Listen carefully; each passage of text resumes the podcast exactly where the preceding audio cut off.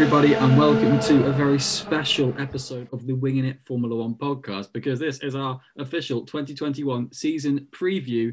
Give me a cheer. Woo! You guys didn't give me a cheer. And I'm Freddie Coates, and I'm here with the very unenthusiastic Nigel Chew and Adam Dickinson to preview the 2021 Formula One season. We're all very excited, even though they're not. Adam, how are you? I'm good. I kind of thought you were like doing that, and then you'd, in After Effects when you're editing, you just like throw in a cheer, like sound effect. That was why I didn't. But Yeah. anyway, I am good. I'm very good. Um, looking forward to this. A lot to talk about, even though we've been discussing the teams for quite a while, but there's still seems to be so much to talk about, and I'm very excited to discuss all that. Yes, Mr. Nigel Chu, what are you going to throw into the mix today? God knows, depending what pops up in my head in the next 25 minutes or however long this podcast goes on for, we'll see. I just want to ask Adam, though, how's your butter? My what? Oh, butter. On, your- on your Butter. toaster. Yeah, I I put my flatmates on there just to like I don't know as a kind of reply to it. I'm not really sure. This won't make any sense unless you've seen my Twitter, which clearly Freddie hasn't. Um, haven't. but yeah, yeah, it's it's okay. It's being rescued from the toaster, and that's all fine. seems as good a time as any to plug our Twitters. Um, Adam will have his butter story on there at Adam Dickinson 2001. That's his Instagram. No, at Adam Dickinson 01. Um, I'm at Fred Oh, his Coates Instagram. 1999. And Nigel is at Nigel C. Journo, where you can find lots and lots of strange tweets. Uh, there'll probably be a few tweets about the big television series that's just come out, The Falcon and the Winter Soldier, the one we've all been looking forward to. I don't know the other one on Netflix. I'm a Disney Plus kind of guy. Anyway, we're going to move on to our season preview of this 2021 Formula One season that I'm very excited about, as you can tell, because it seems weird that it's actually happening, even though it's been the shortest gap between seasons because um, Abu Dhabi was basically at Christmas. But anyway, um, we're going to get started and we're going to ask a question because Red Bull had a very, very good preseason test. They essentially look to be the class of the field. We spoke about this in our testing review episode last week. So the question I'm going to put to you guys now is Is Max Verstappen ready and capable for a Formula One World Championship title tilt? I, I think I, oh, is it? I'll go first. Yeah. Uh, I think he has every driver quality on like possible apart from the experience in the championship fight. And I think that means it's yes. You know, he, his first time for everything. There's not, you know, he hasn't had the chance to fight over the season, but he's got the speed, got consistency as he's proved last year. He's really matured over the last couple of years after that horrible start in 2018. I think the first six races he had spins or some kind of crash for on like five of the first six races. And since then, he's just been incredible. He's made very, very few errors. And I think he, he he's up there in terms of time management with Hamilton as well. Maybe not quite the same level as Hamilton, but I think he's probably next next best. And I think I think looking at last season, how close he was, he was able to get to Mercedes in, in qualifying. I think he is a massive, massive threat, and I think he is more than ready for a championship fight this year. Yeah, I think he is. I think the question is can Red Bull deliver the car, which we've seen they might have. We'll know a lot more in Bahrain and, and over the next few rounds after that. But yeah, I, I absolutely agree. I think if he's got a car that's on par with Hamilton's, he is going to be able to take it to him. And I think that's what we've seen over Verstappen's career so far. He's not afraid of anything. He will go for it. And he normally makes a very good job of whatever he does on track. So yeah, I, I really think he is. But there's the obvious asterisk that if his, you know, if the Red Bull's three tenths behind on pace, then you know there's not much he can do against a driver like Hamilton. The car has to be right up there. He, I think even if the car is a little bit slower, he, I think, yeah, I think that defeats the point of fighting Hamilton. But the fighting Mercedes is still going to be there because of you look at where he was in comparison to Valtteri Bottas in 2020 and the overall points at the end of the season. Um, Verstappen was within what 10 points of Bottas, I think. So, and he had numerous DNFs across the year. Even in Sakhir, he drove into the wall, and in Imola, his car, his tire just exploded, and so on. And if those two results hadn't happened, he would have been second in the championship last year in, in an incredibly dominant year for Mercedes. What should have been an incredibly incredibly dominant year for Mercedes, it was incredibly dominant for Hamilton.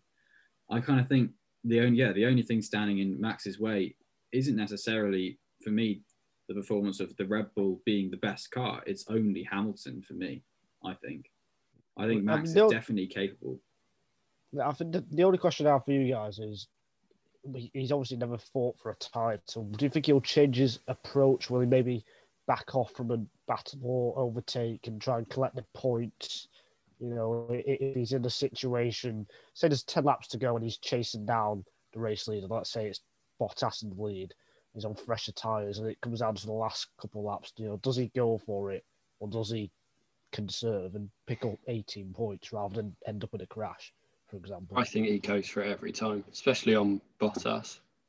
Yeah, I, I, I can't see him like backing out. That's just the driver he is. And yeah, I, I do think, yeah, in equal machinery, I would still back Hamilton. And I think it's partly that, it's partly, as you say, his pure consistency and his tyre management is just incredible.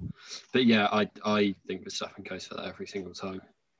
Yeah, the mentality instilled in Red Bull in the past five or six years of Mercedes performance is when there's a sniff of a win, it's go for it, and that's not going to change in the first half of the year at all because they know how how good Mercedes can be, and if there's a sniff of a win, they're not going to consolidate points.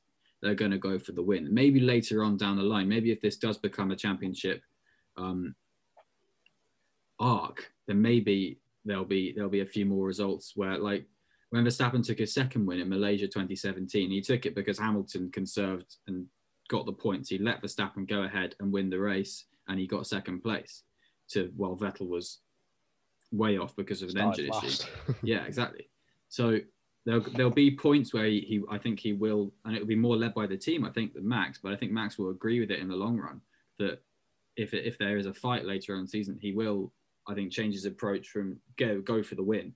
But a win is a win is a win, and I think early on in the season, Red Bull are going to be fighting as hard as they can to get as many points on the board because we saw with we've seen with so many championships. Brawn 2009 springs to mind, where Jenson Button won six of the first seven races and didn't win a race after that, and Vettel was closing and closing and closing and closing. If that if that season was um, two races longer, Vettel would have won the title. So you've got to look at it like that. Red Bull are so knowledgeable of that, and they know how much a title can swing late on.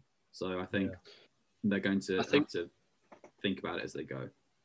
Yeah, I think looking back at the 70th anniversary Grand Prix at Silverstone last year, and when the Red Bull was clearly had a pace advantage on Mercedes, and Red Bull were radioing Verstappen, saying, "Okay, you know, just back off and you know keep solid lap times, and then we'll take them in the pits."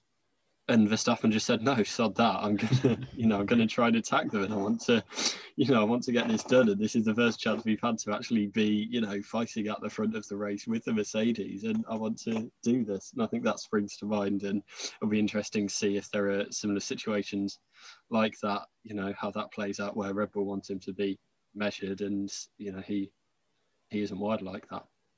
Yeah. You know what Red Bull are like. They want to take any opportunity to get one over on Mercedes, and whether they're not going to sit back and let either Bottas or Hamilton get a win just to consolidate points. They're going to fight for that, and then they, then afterwards they're going to make a snide comment about it because that's how they are. They're not going to they're not going to take it lying down, and it looks like they're finally in a position where they're able to stand by that comment. Mm. to be honest, I mean, if it if it is close to first half of the season, which I think it will be, I think it'll be similar to Ferrari and Mercedes in 2017, 2018. I think it's going to come down to mistakes and unforced errors from whether it's the drivers or reliability, perhaps. I think that's what this championship this year will come down to. So, and we've seen Hamilton, you know, he's made hardly any errors. I'm trying to think of the last time he made a a genuine mistake in, in a race or qualifying. I, mean, I can't really think of the last time it's happened. So I think that could be the point difference. scoring, his point scoring over the hybrid era is just absolutely insane. Like when he finishes, he finishes in the points, and he finishes a lot. A bad weekend Yeah. is third for Hamilton. A bad Yes. weekend for Verstappen is fifth or sixth. At least it has been recently. So, um, Yeah. what needs to be done is Verstappen needs to make a bad weekend third. He needs to be at Hamilton's consistent level, and I think, I think yeah, like we said, they're going to go for a win, but there is going to need to be um, a championship approach taken to this, not a scrapping at the heels approach, which is Yeah, obviously Uh, being Red Bull's prerogative. yeah. I, I just worry. You said uh, Sakhir last year, for example, when Verstappen got caught out in that incident. I yes, it wasn't. It was half his fault, you know, driving into the wall. But just incidents like that were twenty five or twenty six points can are up for grabs, and it, just get it just gets thrown away. I just hope that doesn't really happen because we saw it saw it with Vettel too in 2018, didn't we, with, with Germany incident, then spin after spin after spin. it gets in your head. But there is there is a difference in 2020 to how it looks like it's going to be in 2021. Because if the car in 20 the car in 2020 was you get ahead of Mercedes at the start or you're in third, and it was it's do or die at that point. Whereas this year it looks like there could be more opportunity for a fight later on in the race. If we, if we if testing is to be believed, which is obviously not. But anyway, let's talk about it. And if if there's an opportunity for equal pace in the race, then there's not going to be so much of a um, do or die moment on the first lap as Yeah. as Sakhir last year, where where um he needed to get ahead of Bottas because Russell was getting away and stuff like that, because otherwise he would have no chance of a win. And um, races like Silverstone, where um he needs to fight when he can fight, because otherwise they'll get away. And I think Verstappen knows that more than most, but I also think he's still going to be a race. Uh, I don't. Uh, he's still going to be a fighting bull, isn't he? You know what he's like. I think what's going to be more fun this year is if they are on equal paces, as you said, Freddie, is the pit stop, uh, the laps during or just before the pit stops. Because Red Bull's pit stops have been insanely quick, and that could make Yeah. the difference for an overcut or an undercut, especially if Perez is, Perez is there as well. I mean, that's the that's the thing that's going to be a lot more exciting than last year because we didn't really get that at all in 2020, apart from the 70th anniversary Grand Prix. Uh, so I think we're going to see a lot more more of that. Mm, And I think another another comparison to 2018, I I think Verstappen is kind of mentally like not tougher, but he he just seems so like not partly arrogant, but you know, in a Senna way, where he, he kind of feels like he's the best. And Mm. I think even a run of tough results, I don't think that will kind of have the same effect as it would on Vettel So- or it did on Vettel. He's so chill. I think, yeah, I, I just think you know, in in terms of that mentality, he just has it, and he knows he has it, and he knows that he can back it up with his performances on track. So I think that will be that will be like a key difference from what Hamilton's had over the last few years. Yeah, he bounces back from bad results, and we saw that last year again when he didn't finish in the three Italian races. He didn't. He didn't let it affect him at all, and you know he, he just comes back like nothing's happened. Yes, and I think it's going to be. I can't help thinking we, we will be slightly disappointed, but anyway, um, we can. We It's can, F1. can- yeah, it's F one. We can hype it up as much as we want because that's what we're here for, and that's what we do to ourselves. And for the most part, it doesn't come true, but when it does, it's amazing. So let's. But it does it does feel like there's a genuine like reason to be excited. It's not just like you know trying to create Yeah. a narrative out of thin air or just trying to like cling on to you know like will Bottas be able to challenge Hamilton this year. It does feel like there is a it does feel like there is a genuine you know possibility and that there will be a title fight and we're not just basing this off nothing. Yeah, yeah, they all start on zero for a reason. Um. So So stay on zero. Well, that leads us on to our next point. Um, which team is 2020, 2021 most important for? Because you've got, obviously, you've got different situations across the grid, but we've got some teams who have failed to score points in recent years. naming a Williams Formula One team. And do we think this is going? I've spoken before about how this can easily be a stopgap year for them, but do you think it's any different? No. Like as I think we, we we spoke about this before. I think on Williams, they I can't see how a like team at the top level of a sport can fail to score a point over three years, bar one that they got like given to them by default. Um, but you know, as we've said, it's not you know. You know, it, it's not make or break this year. I think next year will kind of be where we find out what footing they're on. It kind of, for me, I don't know. It feels a bit like Mercedes. It's it does feel like a massive year for them because it's the last year of this era, and they've got two drivers who their futures are uncertain, and they've. I think if they did lose this year, or sorry, if they win this year, it's like they've just completely rounded out the entire era. They've just dominated it absolutely completely. And if they don't, there's just that little bit that you know will kind of dilute it a tad. And seeing where their drivers go, seeing where Hamilton goes next year, and you know who they bring in, where I think this will really set them up going in, you know, as their legacy and their as people looking back on it historically, but also looking to the future and going into 2022 and beyond. I think this is quite a big year for them and maybe not for some of the other teams, I'd say. That's a really good point. I've never thought about the legacy looking back because because I was thinking I don't think there's no team that stands out to me as they they need a big 21 or to make or break for them. But I think hmm. Adams raised some really good points there about uh, Mercedes and how we might look look back at them. Yeah. I think McLaren's another one that it just feels like they've had yeah. this momentum building up over the past few years. And now they're like properly in this position, and they've got Mercedes engines, and they've got an orange car, and they've got Daniel Ricciardo, and they're like come out of testing really well. And it feels like a year to kind of really kick on for them. And I think if they don't, there'd be quite a lot of disappointment in that team and, you know, maybe some stock taking and where they are going into 2022 again. I think that might have an impact as well, depending on the type of season they have. So I think they'd be another one. And Lando's a driver. I think for me, it's quite a big year as well to see yes. how he goes to Ricciardo because he's not a rookie anymore. You know, he's completely out of that phase now. I think he's in year three. So yeah, kind of seeing where where he is in you know the hierarchy of, of young talent coming through. I think he's another one that stands out. It's an important year for Lando going in going into his future. Really, he's a he's a very young guy, and we've seen that some drivers can go at start a season and be hot property and be out the door after being walked over. And it, it, and the, there's a complete there's been a complete shift in the opinion of Esteban Ocon after he was walked over by um, Daniel Ricciardo. Um, there was a lot of hope for Alex Albon, he's out of Formula One now. So this could be a make or break year for Lando Norris. Um, I think I think oh he's he's come out guns blazing, really quite quick with mind games. Like, I'm the lead driver here. This is my team now. Daniel's joined my team, and it's true. I mean, Lando's been there since what 2017, I think, as a junior yeah. driver.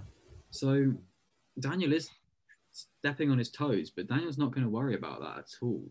You can hmm. look at Nico Hulkenberg, and I think that's the um the comparison that Daniel came into Renault, and Nico Hulkenberg was out because Ricciardo just was better than him, and Ricciardo's done what Hulkenberg couldn't do, and he led the team to a ne- to another level in in 2020. So I think this is a really tough year for Lando Norris. It's a really really good one to bring up there, Adam. Nigel, mm. Nigel, you've got a few Thank drivers you. who you think this is a, a really big year for. Yes, I do. I've got. I had three in mind. Norris was my kind of fourth-ish one, but Adam's mentioned it there already. Uh, I'm gonna bring up the pessimism stakes of Antonio Giovinazzi. He's one on my list, yeah.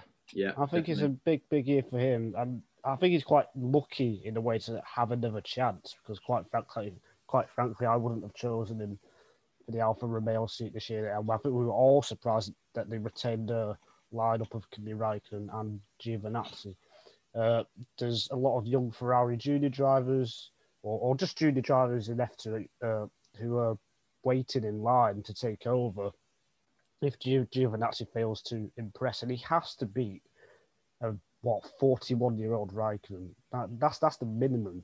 You, you can't, you know, Giovinazzi can't be can't afford to lose lose out to someone of that age, really, and and he has to step it up. And I don't, I don't see it happening. No, that's the thing. I, I will be surprised if Giovinazzi finds that extra gear. I just don't think he's quite good enough to be in F one. And that might sound harsh, but I think that's just the way it is. He's he's he's betting in, and that's the thing. I think He's got to really this year. He's got to. He can't have that excuse anymore because he's done two full seasons, and he yeah, he was good on pace in 2019. Kimi was better. He was good on pace in 2020, level with Kimi. This year, if the trend goes, he needs to whitewash Kimi.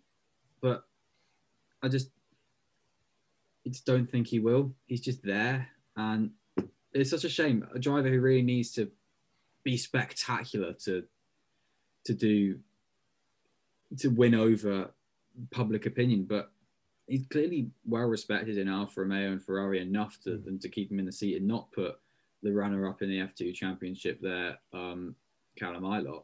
So they, there's clearly some there's clearly belief there. And there's clearly a lot of love for Giovinazzi because of his his time in the background for Ferrari in 18 and 17 and um, his time Yeah. just well yeah it, it's basically his relationship with Maranello is fantastic so it's, but but they they they're not they're not stupid. And that's why they sacked Vettel. They're not if a driver doesn't perform they're not they're not going to mess around. So I think you know there's a lot to do. I mean I'm, I'm here comparing Antonio Giovinazzi to Sebastian Vettel but um which is obviously not where what we this is not pessimism stakes when you think about it like that.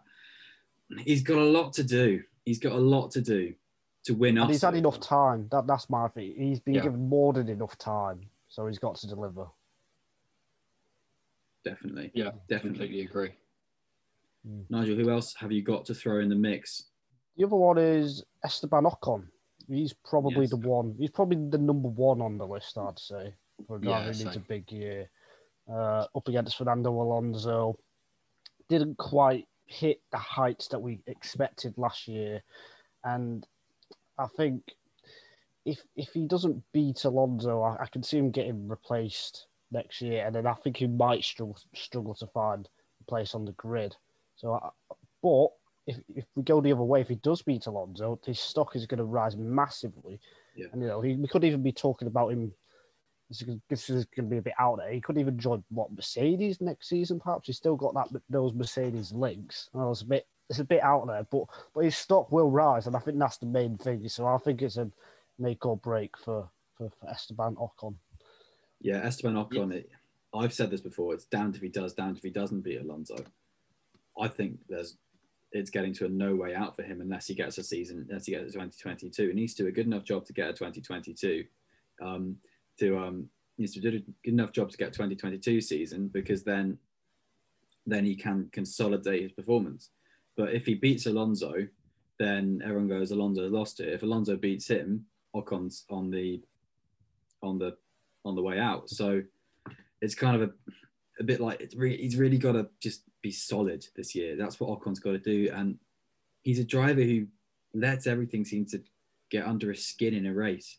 You look at his defense from every position. I think Ocon just is, is similar to Verstappen. He needs a, a wake up of maturity in his racing. I think.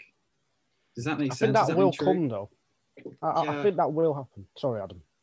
As I, I think I disagree slightly on the kind of damned if he does, damned if he doesn't point, because I think Yeah. he, you know, people thought very highly of Nico Rosberg, he, you know, when he was at Mercedes alongside Schumacher, even though, you know, clearly Schumacher wasn't at the same level. I think it will depend if he's if he's beating Alonso, it will depend how he's then doing to the drivers in the midfield. If Alpine are kind of at the back of the midfield and he's just beating Alonso, then that won't cut the mustard. But if he's in there and he's, you know, I mean, obviously we don't know the kind of running order in terms of cars, but Mm. based off last season, if he's around, you know, where Aston Martin are and you know, kind of being in the top five or in the top six or top seven, you know, regularly. I think that will be where it's at. So, yes, the teammate battle's important, but I think for this, for Ocon it kind of goes outside of that.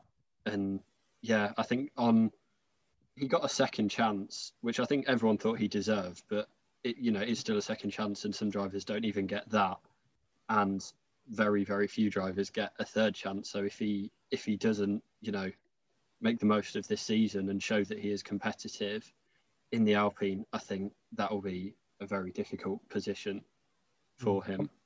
Well, I stand with the Alonso comparison. I, I think if he beats Alonso, that would be huge because I still rate Alonso very highly.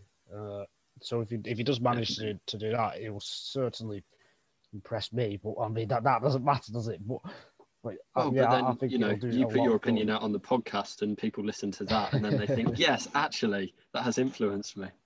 Yeah, I mean it would be massive if he does beat Alonso. To me, I mean, really. Alonso is the driver I think I'm probably most excited for this year. Hmm. I would say, um, not me, just because, not not you. What? Not Mick. Oh, Mick. I thought you said not me. It's like you can't. You're not an F1 driver. Well, are you mate. excited about Schumacher? I've really? a driving lesson. No, but I thought Freddie would be. I thought I Freddie don't would be know. I'm. I'm more. I'm not really that. I'm not. I'm that more, um, I'm about not, but- Schumacher. I'm worried about Mick. I want Mick. I want Mick to do well. I love the Schumacher name, and I want Mick to do well. But Alonso, you know, he's been there and earned it more than so far for Formula One. Obviously, he's a two-time world champion, and you can't.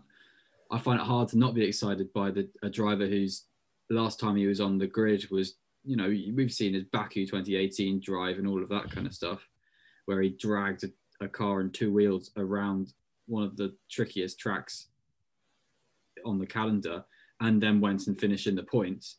So I think with Alonso being in a car that's not going to be at, at the back of the grid, if it's anywhere near where Ricciardo was put in the Renault last year, where he was, you know, in the in the in the case of just picking up podiums and someone else retired, basically a fourth or fifth place. If you're seeing Alonso in that kind of position, I think that's mm. exciting. That's exciting for any race for me.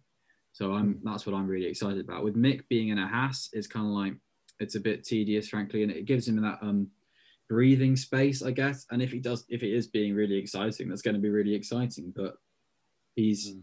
yeah, he's got to earn his Formula One excitement.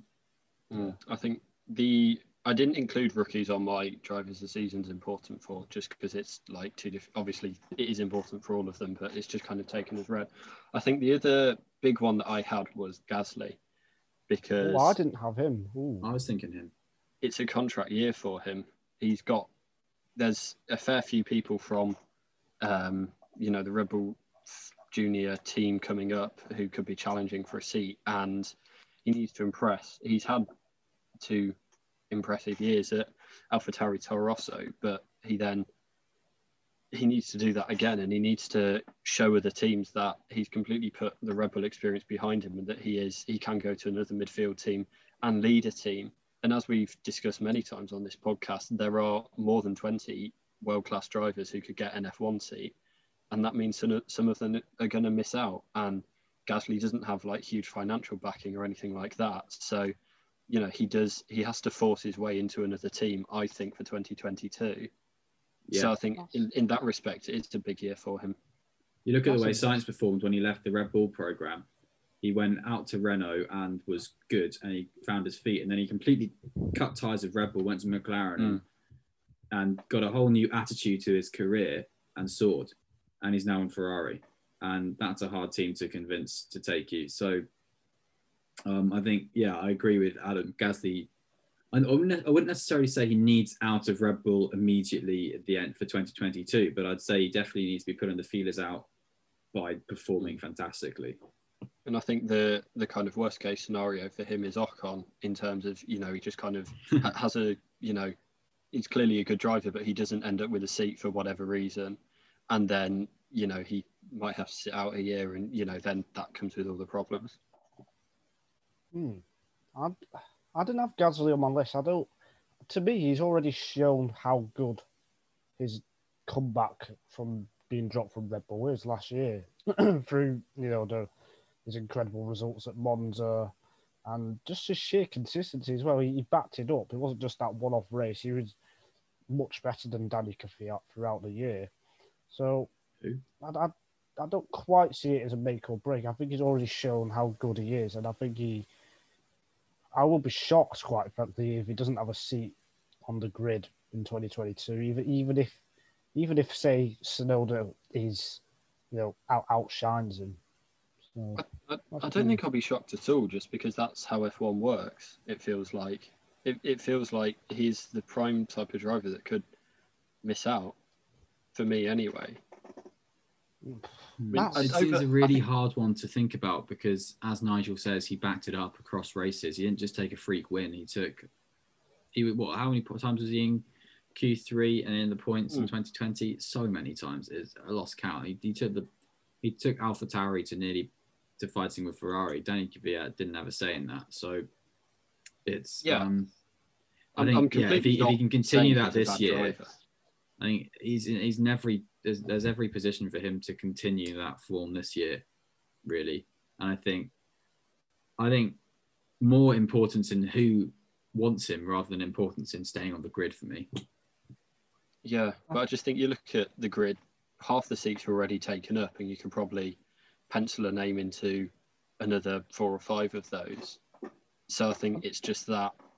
And then you look at some of the drivers who are going to be available. And I think, t- you know, you, you're only as good as your last season a lot of the time in F1 to teams when they're looking out for who to bring in, especially someone who, you know, Gasly, he's not had tons of years in F1. I, I just think, I, I think he will have a good year. You know, I do, I think he's a really quality driver, but I just think he has to in terms of continuing his career because F1 is fickle and it is tough. Yeah, I think what you said is your worst case scenario is he's out of F1. I think my worst case scenario is he stays at Alpha Tauri. I yeah, just don't too. really see.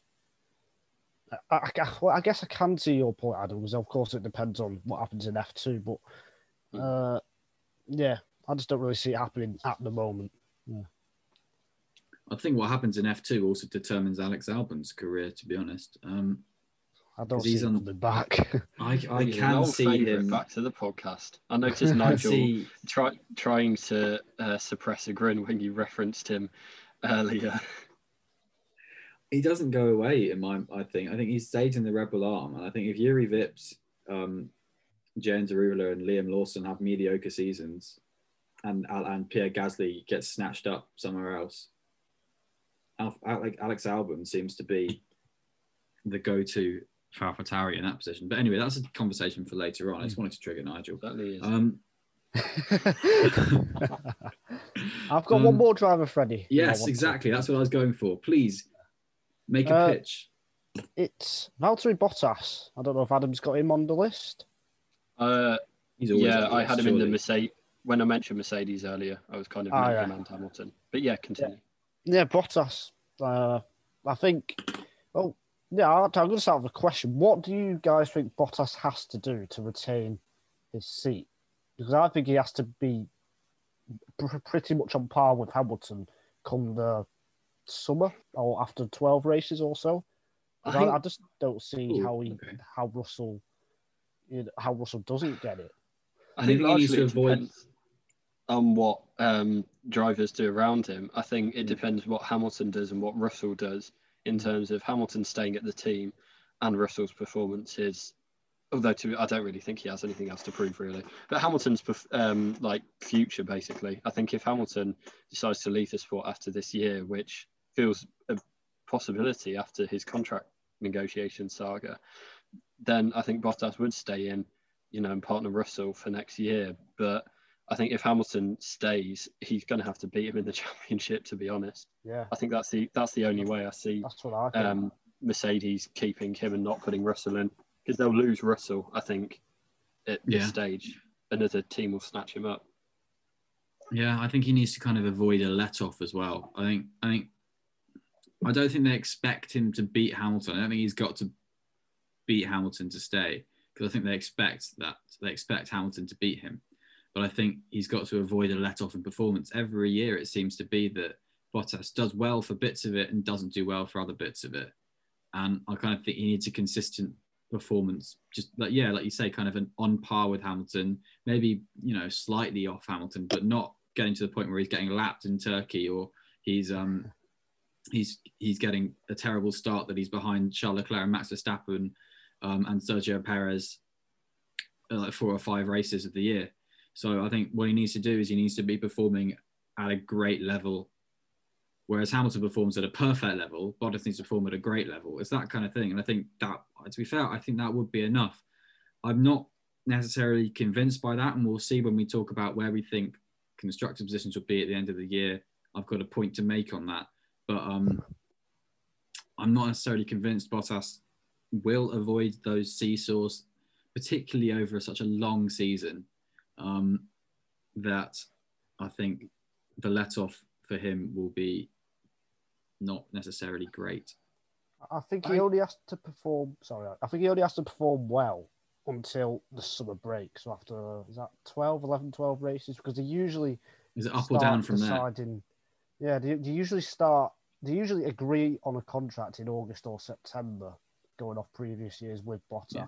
So I think if he's within 25 to 30 points and uh, luck or fortune has been relatively equal between him and Hamilton, if he's within a race win, I think that is enough to keep his seat. If he's not, then I don't see how the seat doesn't go to Russell.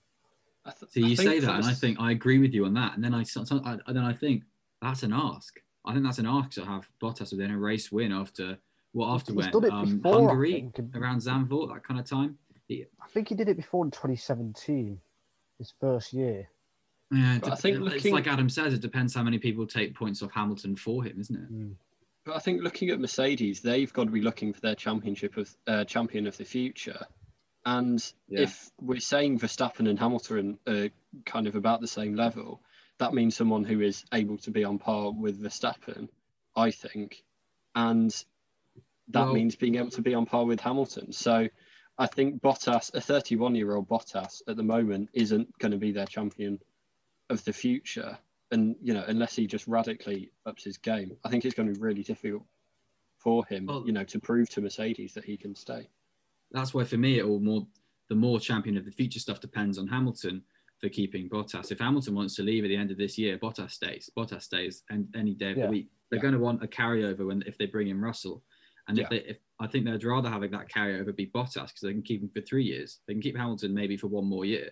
if that carryover is Russell, then they're going to have to have a whole new driver with. So they've got Russell Hamilton. They're then going to have to have another driver from from the um from the driver market. So I think they'd rather have a Bottas Russell lineup going on. So I think maybe we could see a fourth season for Russell somewhere else, and then Russell Hamilton, Russell Bottas for like 2023 or something. But anyway, that's that's my prediction for that. All right, so those are some drivers who are in a touch of jeopardy going into this season. We think. Um, not not necessarily Gasly in jeopardy, but there we go. Um, we're going to now talk about some teams that we've all got our eyes on um, for this season. Then some teams that we think are kind of interesting, or at least maybe could turn a few heads with a few stories. Um, Adam, which team do you think is going to be drawing your eye the most? I think us. Like not for a good reason, but I just think I just think there's going to be a lot of head. I mean, they've already been like pretty much the most talked about team already, and that's just from launching a car. Like they haven't. I don't know. I just think Haas are going to be one that every weekend, you know, there's going to be some storyline or Guenther Steiner blowing up at the two rookies. And yes, it's not going to be exciting on track. I don't think. I think they're going to be going around in quite low placings, but I just think there'll be a lot of stories around them off the track. So that's why I'm going to be kind of following their arc. I, I disagree with that. I think they'll be forgotten about. I, really I mean, there's going to be a takeover story for starters, likely, or at least rumours. I really do think they will be forgotten. I think they're going to be. Then there'll be the livery, the, and the gonna... and when they have to drop their livery, if they have to drop their livery. So that's two right off the bat. I, I don't think it. I just think I just think we're not. We and the media are not going to be talking about them much. I, I don't see it happening. I'm not interested in them at all, frankly. Yes, uh, well, yeah. but it'll be it'll be Well- interesting. you might be right, Adam. But Yeah, Well, they might do something. Speaking of which, crazy. Freddie, which team are you most interested in watching this season? I'm interested in watching Alpha Tauri this season because I think they Mm. could have a few shocker results. I think they could, in a good 18. way.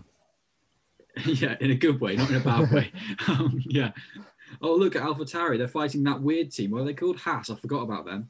Um, I think they Are they could getting be. taken over next year? Isn't that the weird livery? I thought they had a different one at the start of the year. Why is it just white? Anyway, um, I think Alpha Tauri have got a stunning driver lineup, as we have said. Um, Yuki Tsunoda is great. Um, Pierre Gasly is great, and the car is, you know, it's such a hand a handy car. Like the reason drivers are able to go really well in the Alpha Tauri is because it's a car that suits the drivers. It suits being driven fast. It's not a car that you have to sort of get your head around to drive fast. And I think if they've unlocked a bit of pace, which word seems to be that they have, that they, they could have some really, really, really nice results in the early part of the season.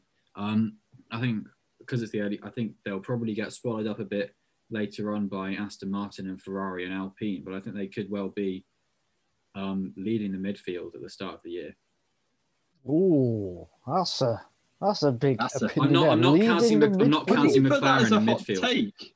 When I'm we- not counting oh, okay. McLaren as the midfield, by the way. I'm saying it could be like I'm saying they Okay. McLaren is like no man's land, sort of secondary field, and then you've got the midfield, which is um, AlphaTauri, Ferrari, Aston, Alpine. Yeah, all right. I, I mean, uh, uh, personally, I don't think there's a team that ha- that is going to have a make or break or a big impressive year or not so impressive year. I'll be, mainly because of the new regulations next year. I think all of the teams will have one eye on the new regulations, and I think it's more important to have a good first year, uh, good year next year to build on for the coming years rather than this year where it's the final season of the current regs. So, yeah. So, Yeah, our 2021 season, and Nigel is automatically more interested in the 2022 season. good, good way to preview the year. Well, it's all well and good looking forward to the future and wishing time away like Nigel does. But there is so much in 2021 that's different. We've got um, we've got a normal Formula One season. We're not waiting until July to have two races in Austria. We've got one race in 23 different locations across the season. We've got we've got new rounds. We've got the Saudi Arabia race. We've got the Jeddah track that was released um, the other day on Formula One channels. That all looks fairly interesting.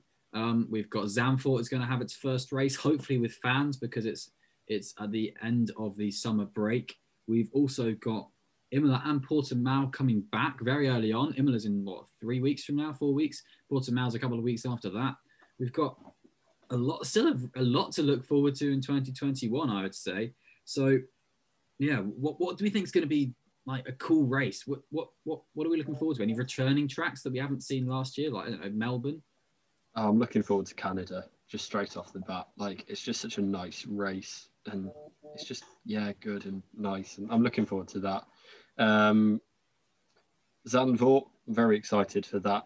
To just like see it, see cars there, see racing there. I think it will be a bit like Hungary, um, but hopefully it will have some good races, and I think there'll be a decent strategy element in that one as well. Yeah. I think those are the two that spring out. COTA, because hopefully I'll be in America by then, so that'll be quite fun. Um, yeah, I think they're the ones that jump out to me. I'm gonna go with along with those ones. I think Monaco. But I, you know, th- th- Yes. Monaco's a kind of love hate with F1 fans, but for me, I'm one of those who loves it. I just Mhm. love the build up through Thursday practice. The car's getting faster and faster, and then it is the best qualifying session of the year. Personally, I, I adore it. Uh, the races, yes, we might get very few few overtakes, but it's just such a key part of the Formula One calendar. And even though F1 doesn't really have a major standout race anymore, like the Indy 500 with IndyCar or Le Mans with uh, the World Endurance Championship. I'm still saying Monaco has that slight edge, or is the jewel jewel of the crown in, in the F1 season. We haven't actually had a conversation about Monaco as a podcast. Seemingly every Formula One podcast is a rite of passage to have a sort of yes or no Monaco debate. But for me, I'm with you, Nigel. It's a yes. I love Monaco. I think it's Well, there's a two just- week gap between Barcelona and Monaco, so we can put it in there. we'll have that discussion there. But Adam, you were nodding along, so I think we're just all going to be waxing lyrical. Uh, You'd so have to we- we find if you hate Monaco, please come on the podcast. yes, this is a this is a plea. Please get like, please get in touch with us by the end of May. Um, Charles Leclerc will be ringing us any minute now. Oh yeah, he's cursed there. I think. Oh, I've got a penchant for Singapore. I really like Singapore. I, I'm looking. I I know it, sometimes you can watch the race there and it can be a bit processiony, but I think it's the best looking race of the year. I think it's um under the lights. I think it looks with the cityscape there. I really like. Adam's looking at me like I'm some kind of idiot. motorway flyover. Yeah, it's great backdrop. Well, when you get like the the panning shots of all the the cars going across clothes. it and like the trucks, and then maybe they honk and then they carry on driving. You're looking at the wrong pictures, mate. Um, I, I've, Also- I've been no, go go go. I think that's- I've been to Singapore not for the Grand Prix, but I've been on the uh, on the track when F1 wasn't there. It was, it was like five months before, and, and it is a fantastic city, one of the best night cities I've I've, I've been to. Yeah. and it Coming counts. soon. No, yeah, Nigel's crazy night out. Was it like the Hangover? I was Hangover 10. You're not allowed to be like drunk in Singapore, are you? I was ten or eleven, I think so. And you were drunk? Oh my god.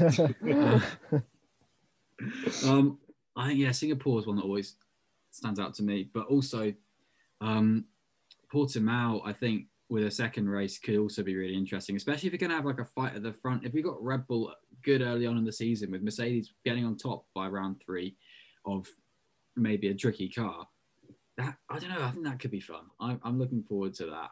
Um, and it's nice to look forward to something really early, not miles away. But um, it feels as, as it feels like it's something that could happen because obviously there's still so many question marks over the world at the moment. But yeah, I think Mm. I think there's I think yeah, there's just so much to be looking forward to this year with with all of um, all of Formula One. I I have got tickets for Silverstone as well, so fingers crossed there that I can. Oh yeah, because we didn't have any races last year. We had a dearth of Silverstone in our lives last year.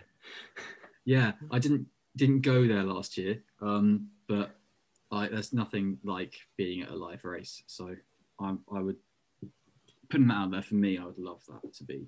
Mm. I mean, there's also just like Baku, Brazil, like there's these good Brazil. tracks. Oh yes, Brazil.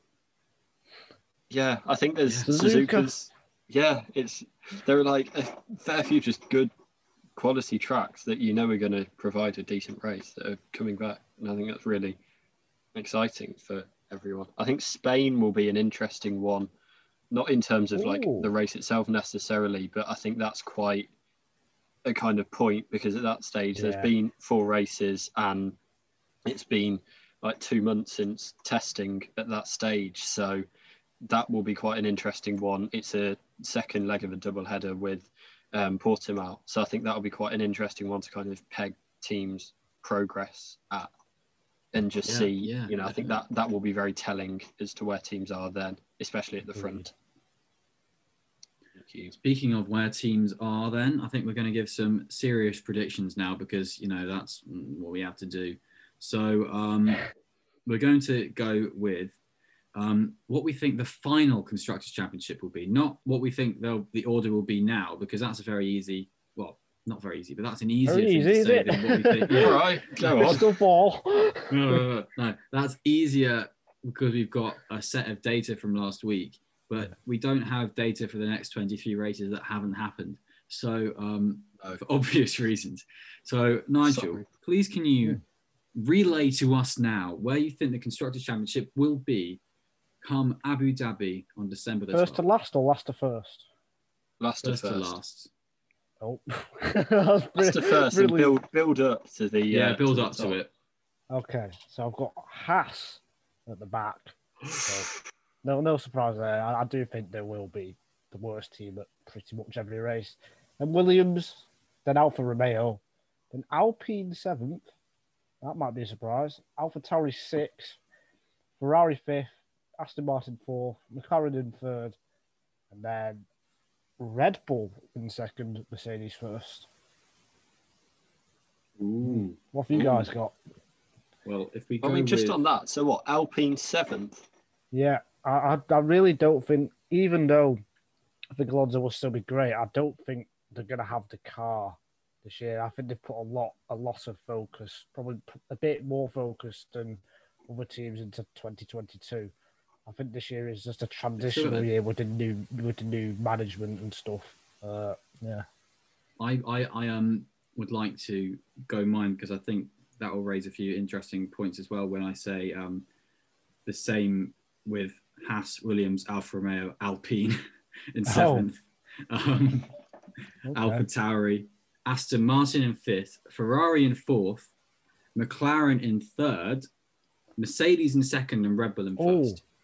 wow. Now that I, I agree with you on Alpine. I think they haven't had the development so much this year. They've still got their 2019 chassis because they had to carry that over from last year, yeah. and they'd carried that over already. So it, it's a good chassis, obviously, but it's it's been there. It's it's done a few rounds, I think, um, Mm. and I think there's probably I don't think they've- they've developed the engine as much as other teams have. Um, yeah. I think Ferrari will plug away at the season, and I think they've got more chance than most of plugging away to get some results with Leclerc. And I think Sainz is a really, it's going to gel with that team later on and can get some decent results more so than I think Vettel and Stroll can at Aston, uh, basically. Mm. Um, Yeah, I think outs- outside of uh, McLaren, if we are including them in the midfield battle, I think Ferrari have the strongest lineup, and they're uh, Yeah. still Yeah. probably a level with McLaren. Really, I think it's And, yeah, especially I think- uh, compared to Aston and Alpine.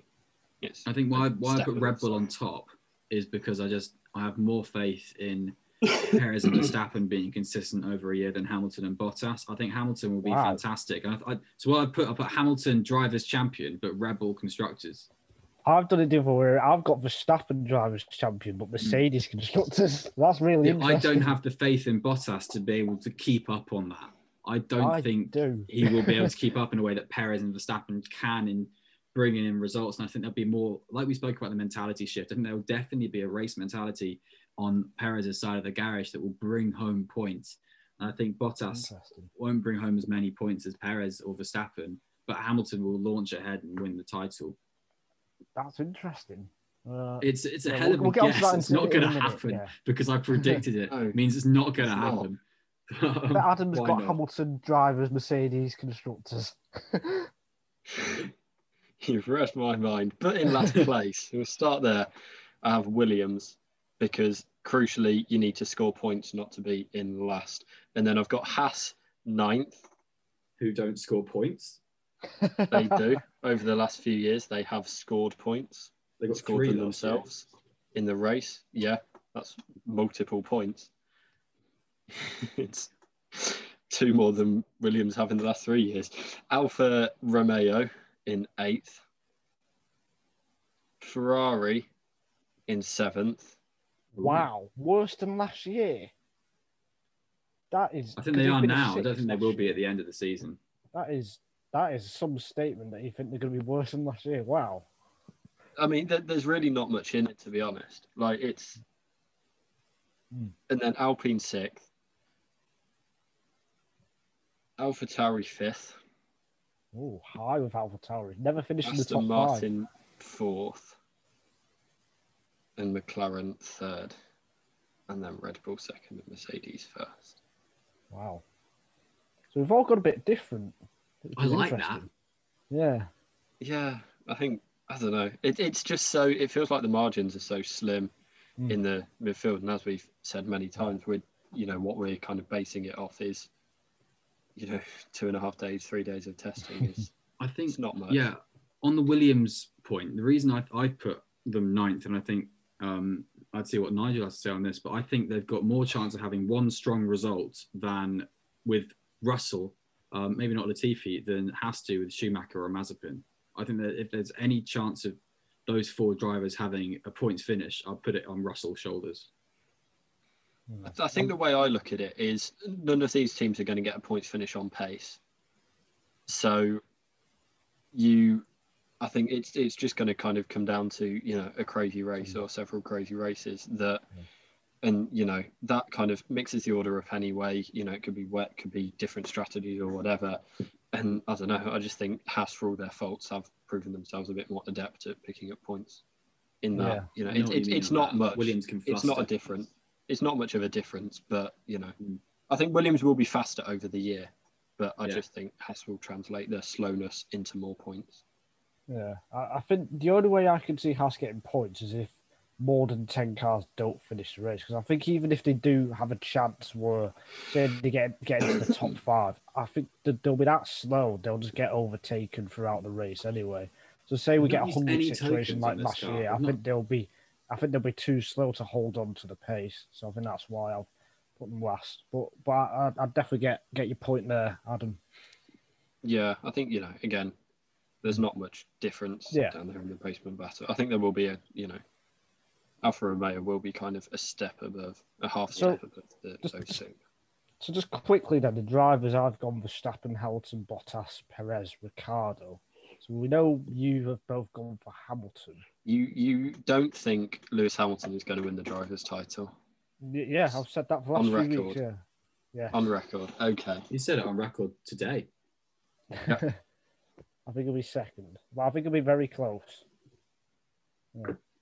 I think I've gone Hamilton, Verstappen, Perez, Bottas, Ricciardo. Reverse of mine. Reverse of you. Hamilton, Hamilton, Verstappen, Bottas, Perez, Ricciardo. okay. Yeah, We'll same top certainly five. which drivers are going to do well. Yes. yeah. It's- I think the the sixth to tenth will be more interesting, really, seeing which That's drivers can mix it up. Yeah, I Yeah. that might be one that you get. I think if I had to guess now, I'd say maybe Leclerc, Norris, Gasly. That's three. I need some more. Alonso. And one one of the Aston Martin drivers. I don't know who we who will be better, but I, I, I can't even give my five. I really, I really do think it's a complete lottery. that wasn't in order. That was just the five that Oh, will be okay. in the. yeah. I mean, if Yeah. I were to try and go in order, I'd go similar and go Leclerc, Norris, Sainz, um, and then, uh, then probably Gasly, Vettel. Yeah. I really, No, no, Gasly, Alonso, Vettel, eleven. I think Vettel has to be in the top ten. Do Mm, you? Yeah, I I don't think he has to. I think For I me- think he'll perform at a consistent level with Stroll at around 11th or 12th position in the constructor in the, cha- in the drivers' I- championship, which is enough points to put, as I put Aston fifth, but not enough points to put either of them in the top 10 of the championship. well, I, I, That's I you know, think this is me Aston getting like way too over the top Yeah. with what I'm predicting. I think Aston will get will have a good car. I think, I think so. you know, get on Yeah. top of it. Mm. I think Yeah. it'll be there'll be an interesting one to see where um where Vettel how like how Vettel stacks up with Stroll because it, it, it doesn't feel like a big year in the same way for him because there's not as much riding on it. But Mm. you know, he he's had a tough few years in the sport. for him, yeah. and you know it's kind of seeing where he's at after he's you know rolled with that many punches where he Mm. kind of comes out and shakes out in this order. I think that will be very interesting. And as you know it, it the narrative seems to have gone away a bit but traditionally that the you know silverstone team have been the best you know just pulling those results out of the bag and those shock results or you know when when it is mixed up they're the ones who normally come out on top or have done over the last 10 or so years. So seeing you know whether that is continuing whether that's a continuing trait or whether that is a thing of the past along with the racing point and force india names And the continuing trait is recently they've been doing this not by not through gambles. They've not been getting results through. The only result I think they can really think they've got by a gamble is Stroll coming leading the race in Hockenheim 2019. Everything else has come from pure performance. So that's good. And I think Um, I think yeah, their their race pace, their race pace simulations in testing were good. They were very good. So Mm. and and they, considering they didn't get the final day, basically, they're yeah, that's that. Mm, it's so difficult to call because I've said stuff that I also disagree with, but I also agree with myself, and I have no idea what's going to happen. And it's amazing. So watch the race, everybody, and watch the other twenty-two. Yes. Watch our podcast. yes. Yes. Just w- one more prediction on uh, where do you think the championship will be decided? Ooh, Abu Dhabi. race? Australia. I think I went Australia as well. Mm. Abu Dhabi's Okay. a fun one, Nigel.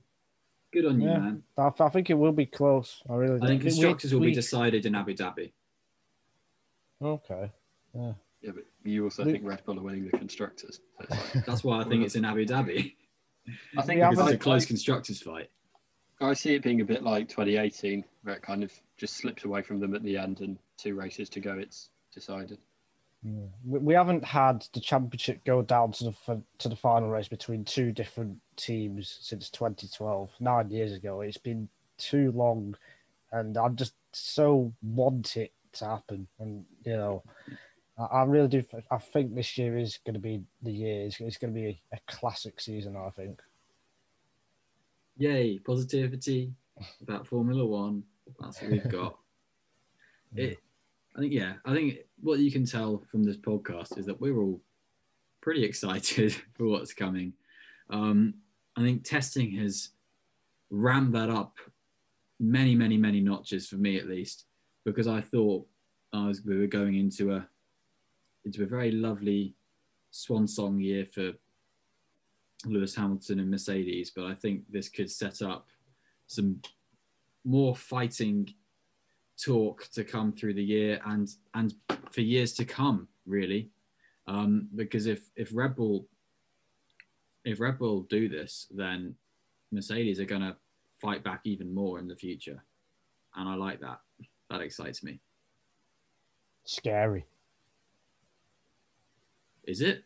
Who are you scared of? And Mercedes, yeah, Mercedes coming back even stronger. I think that's a Oh. scary, dangerous prospect. You know, uh, Yeah. Anyway, I think that that wraps up um, what we've got for you guys today. Um, Bahrain Formula One Grand Prix. We're going to have a preview episode of the Grand Prix itself beforehand, but the race is um, in one week's time. Drive to Survive is obviously on Netflix, so appease yourself with that, and we'll be back later on to preview the race, to review the race, to hopefully be giddy with excitement after some ridiculous, crazy situation that only Formula One can produce. Um, you can find this podcast wherever you have found it and on other locations. The other locations are YouTube, Spotify, Apple Podcasts, Google Podcasts. We are on Acast because we have um, we have a website with them, and that's who we use to make the podcast, basically. Um, podcast science for you guys there. And you can find us all on Twitter. We've we've said our Twitters at the start of the episode. We've got at Winging It F1, which is our joint Twitter account for the podcast, where you'll have tons of details about the podcast. Every now and again, you'll have a weird snide remark, um, and also you will have us taking the piss out of Nigel Chu, our resident um, slightly awkward guy, and keep an eye out for those because they Slightly are- awkward guy. they're absolutely priceless. Some of the things he comes out with is brilliant. Just scroll through the Twitter. Oh, that's a account and you'll big dog. yes, exactly. Uh, Monday. no, Tuesday. so we will see what Nigel comes up with next, and we'll see you all soon for the next episode. Enjoy the season, everybody. Have a great time. Goodbye, everyone.